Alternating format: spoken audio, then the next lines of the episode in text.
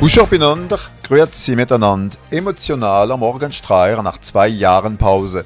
Voilà ce qu'a écrit la Basler Zeitung hier. Après deux annulations, le carnaval de Bâle est de retour dans la cité rhénane et hier matin, l'émotion était effectivement palpable dans le centre-ville.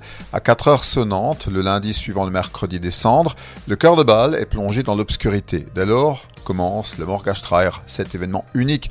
Das kann man nicht verzählen, man. Le Morgastreier, il faut le vivre au moins une fois dans sa Alors 4 heures rime avec clameur, à Usakschrei, aussitôt suivi d'air familier. Tfos Nordkehrt le carnaval est de retour. À Bâle, tout le monde l'attendait car, comme l'a dit une dame, la ville vit pour le carnaval. Brett Futatrei Stadek, les trois plus beaux jours de l'année. On a presque oublié d'ailleurs la pandémie.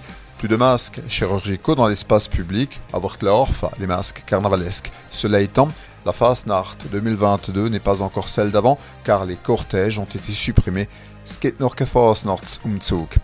si beau qu'on a du mal à le croire. Et l'insigne du carnaval, la Gaete, dessiné par Kurt Walter, représente un vieux tambour major qui a du mal à rentrer dans son costume. Past Snow interroge-t-il, est-ce que les habits lui vont encore? Car après deux ans de Covid, certains ont pris du poids. Avec le carnaval, il y a de quoi déambuler pendant trois jours. Le carnaval, c'est aussi de l'exercice.